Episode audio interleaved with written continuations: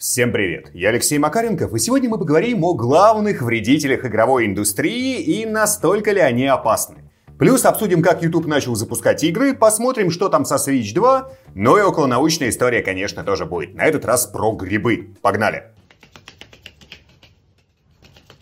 Колорадский жук жрет картошку, саранча выедает вообще все растительное, что попадается на пути, всякие листобложки и растительные клопы тоже дают жару. В общем, вредителей в этом мире много.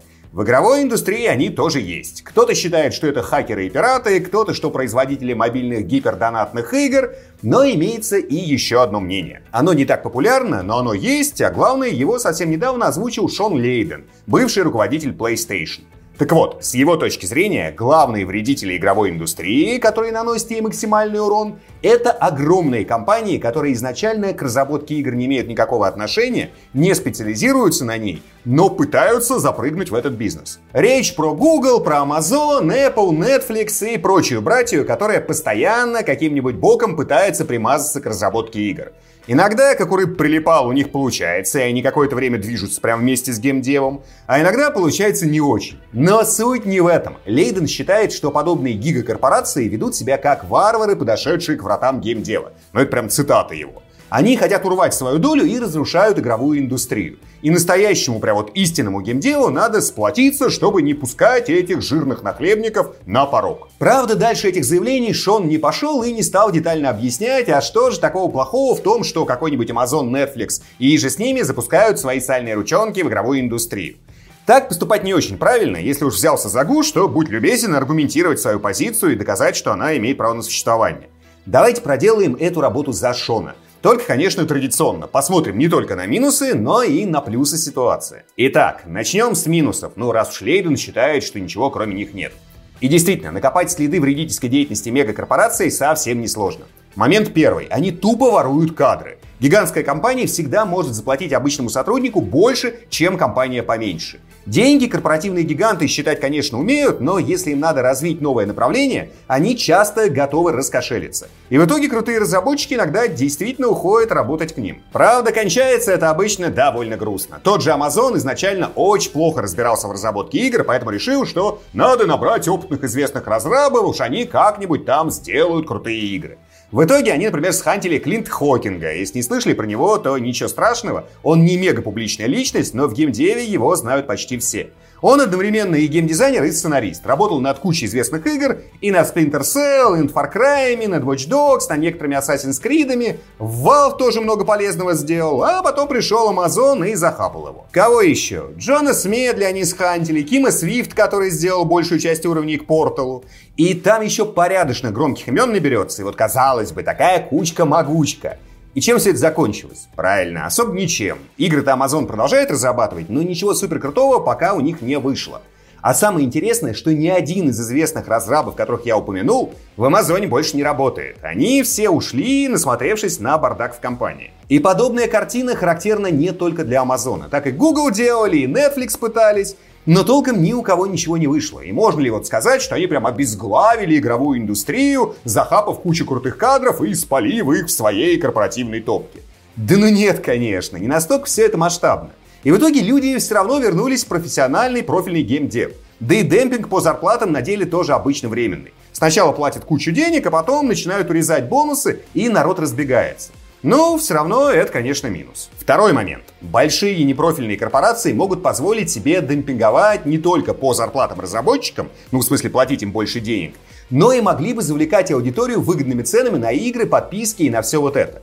Было бы это минусом для остального геймдева? Да. Но что-то как-то никаких низких цен незаметно. Правда, и игр крутых, за которые можно было бы ломить ценник, тоже эти компании пока не выпустили. Третий момент, который Лейден косвенно в своем выступлении упомянул это снижение уровня качественных игр. В духе, что все вот эти вот мегакорпорации выпускают и будут выпускать всякий шлак, потому что игры делать они не умеют.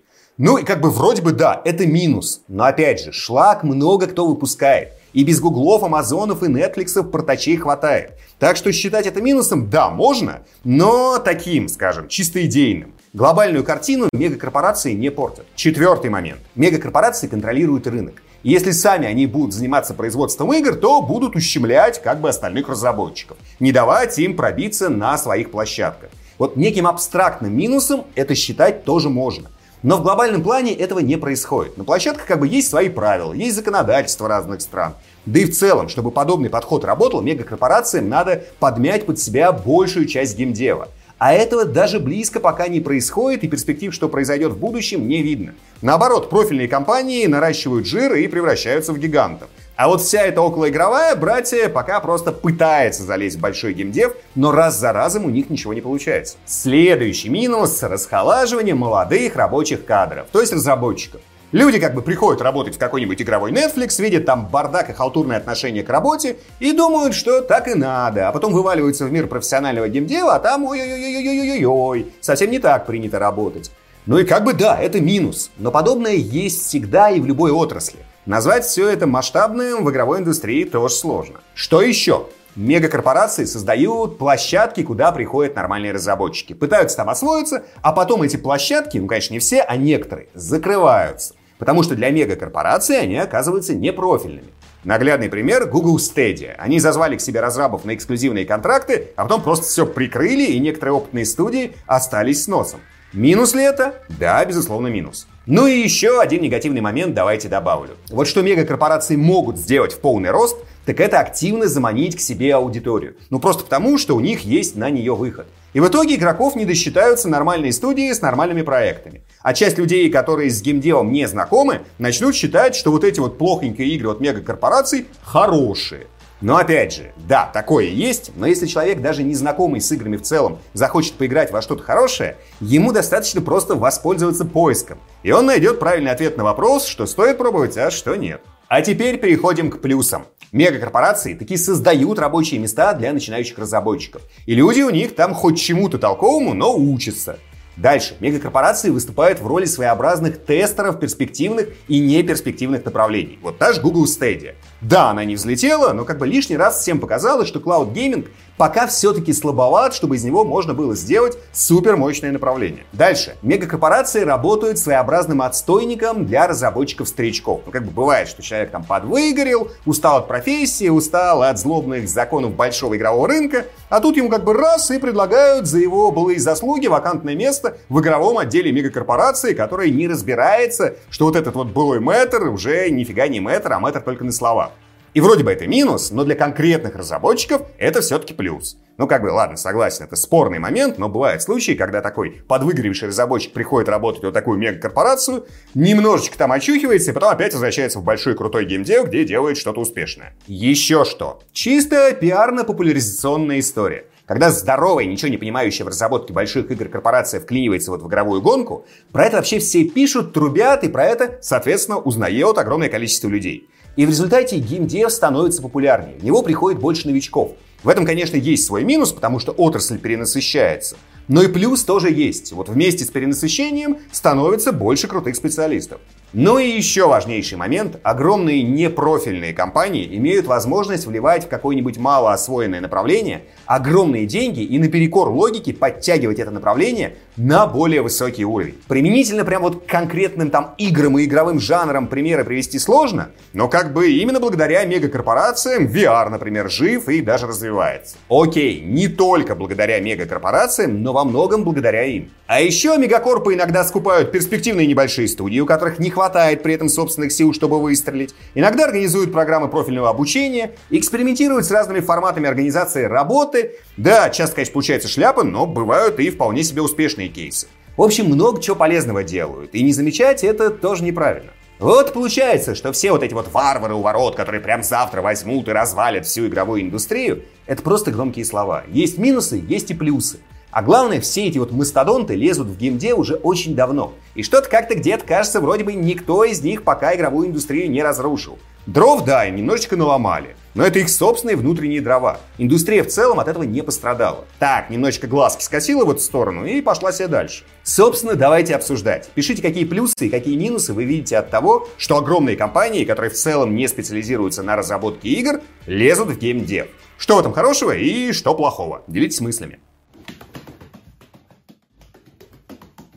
А сейчас небольшая рекламная интеграция. И в фокусе внимания сегодня мир кораблей, который отмечает свой день рождения. Игре стукнуло 8 лет. Думаю, никому из вас объяснять, что это за проект не нужно. Это онлайн-игра, в которой вы сражаетесь на исторических военных кораблях.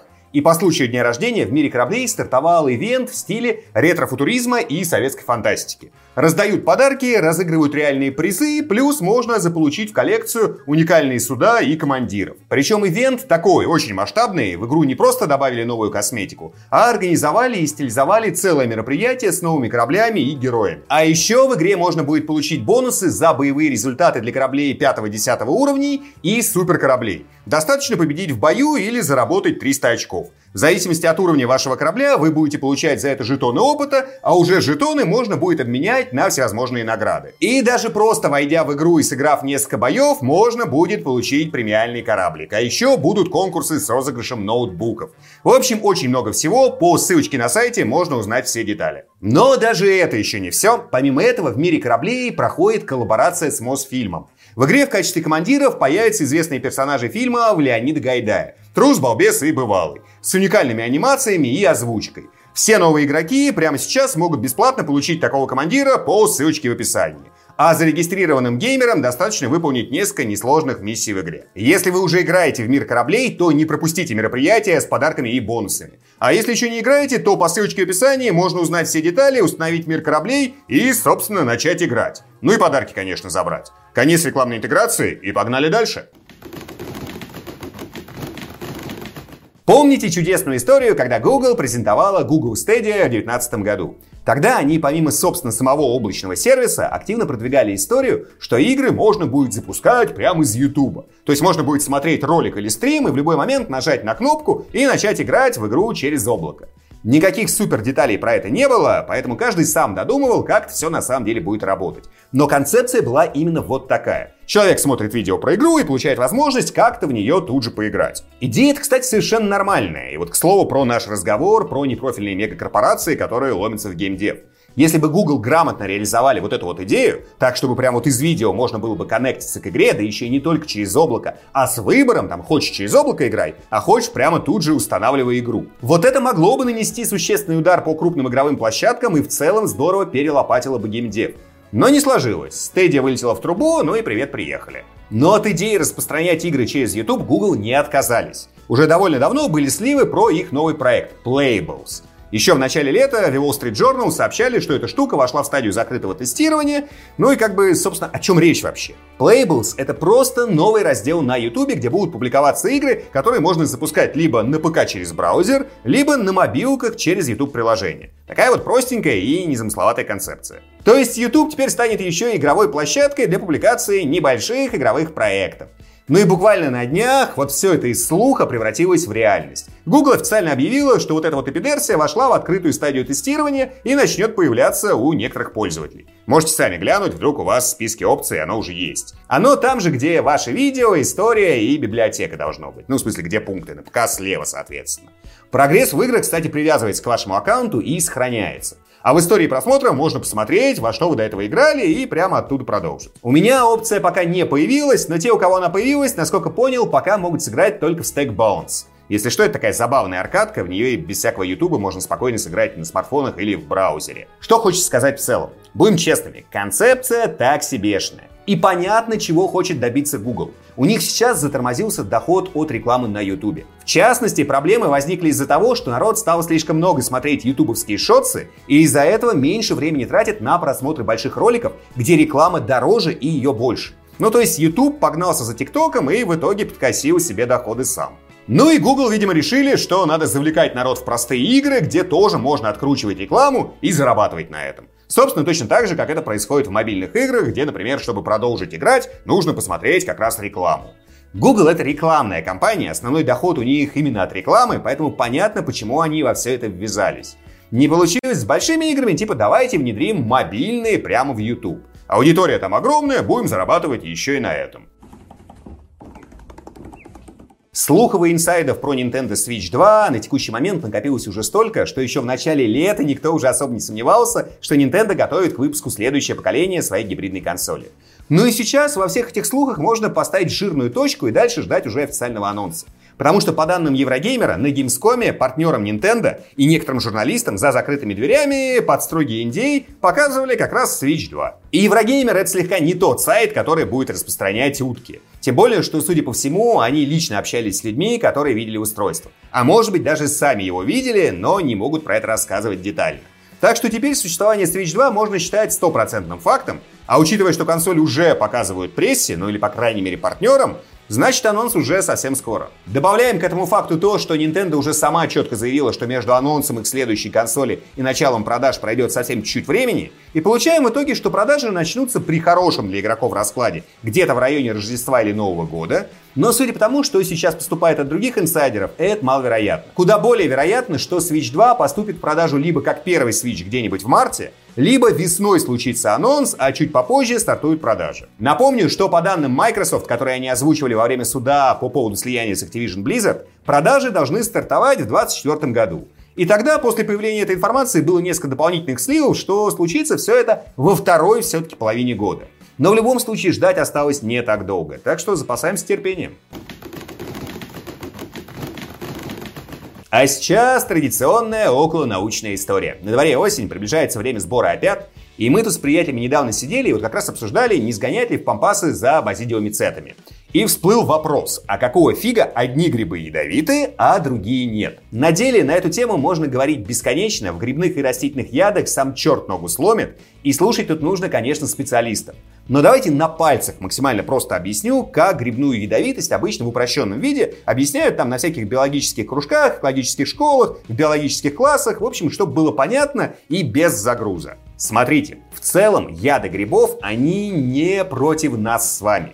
Все основные группы и ядовитых, и не ядовитых грибов сформировались задолго до появления человека. И даже задолго до появления млекопитающих. Грибы очень древние. И все яды, которые они вырабатывают, они не против человека. Они в первую очередь против бактерий. Потому что именно бактерии это основные конкуренты и уничтожители грибов. И типа, окей, есть еще яды против всяких там нематод и других товарищей, которые активно жрут грибы, но бактерии все-таки главное. Так вот, в чем фишка? На деле ядовиты практически все грибы. Но, если предельно утрировать, то грибные яды бывают двух типов. Смотрите, у каждой бактериальной клетки есть липидная мембрана и есть прочная клеточная стенка из муреина. И одни грибы вырабатывают яд, который разрушает именно бактериальную клеточную стенку. И эти яды для нас с вами совершенно не опасны. Потому что у наших с вами клеток муреиновой клеточной стенки нет. У нас вместо этого легонький и куда более гибкий гликокаликс, в составе которого нет никакого муреина. А вторая группа грибных ядов крошит именно липопротеиновые бактериальные клеточные мембраны. Мембраны есть у всех наших клеток, а значит эти грибные яды прекрасным образом действуют и на человека. И вообще почти на все живые организмы, если только они не вырабатывают какие-то хитрые специальные внеклеточные противоядия.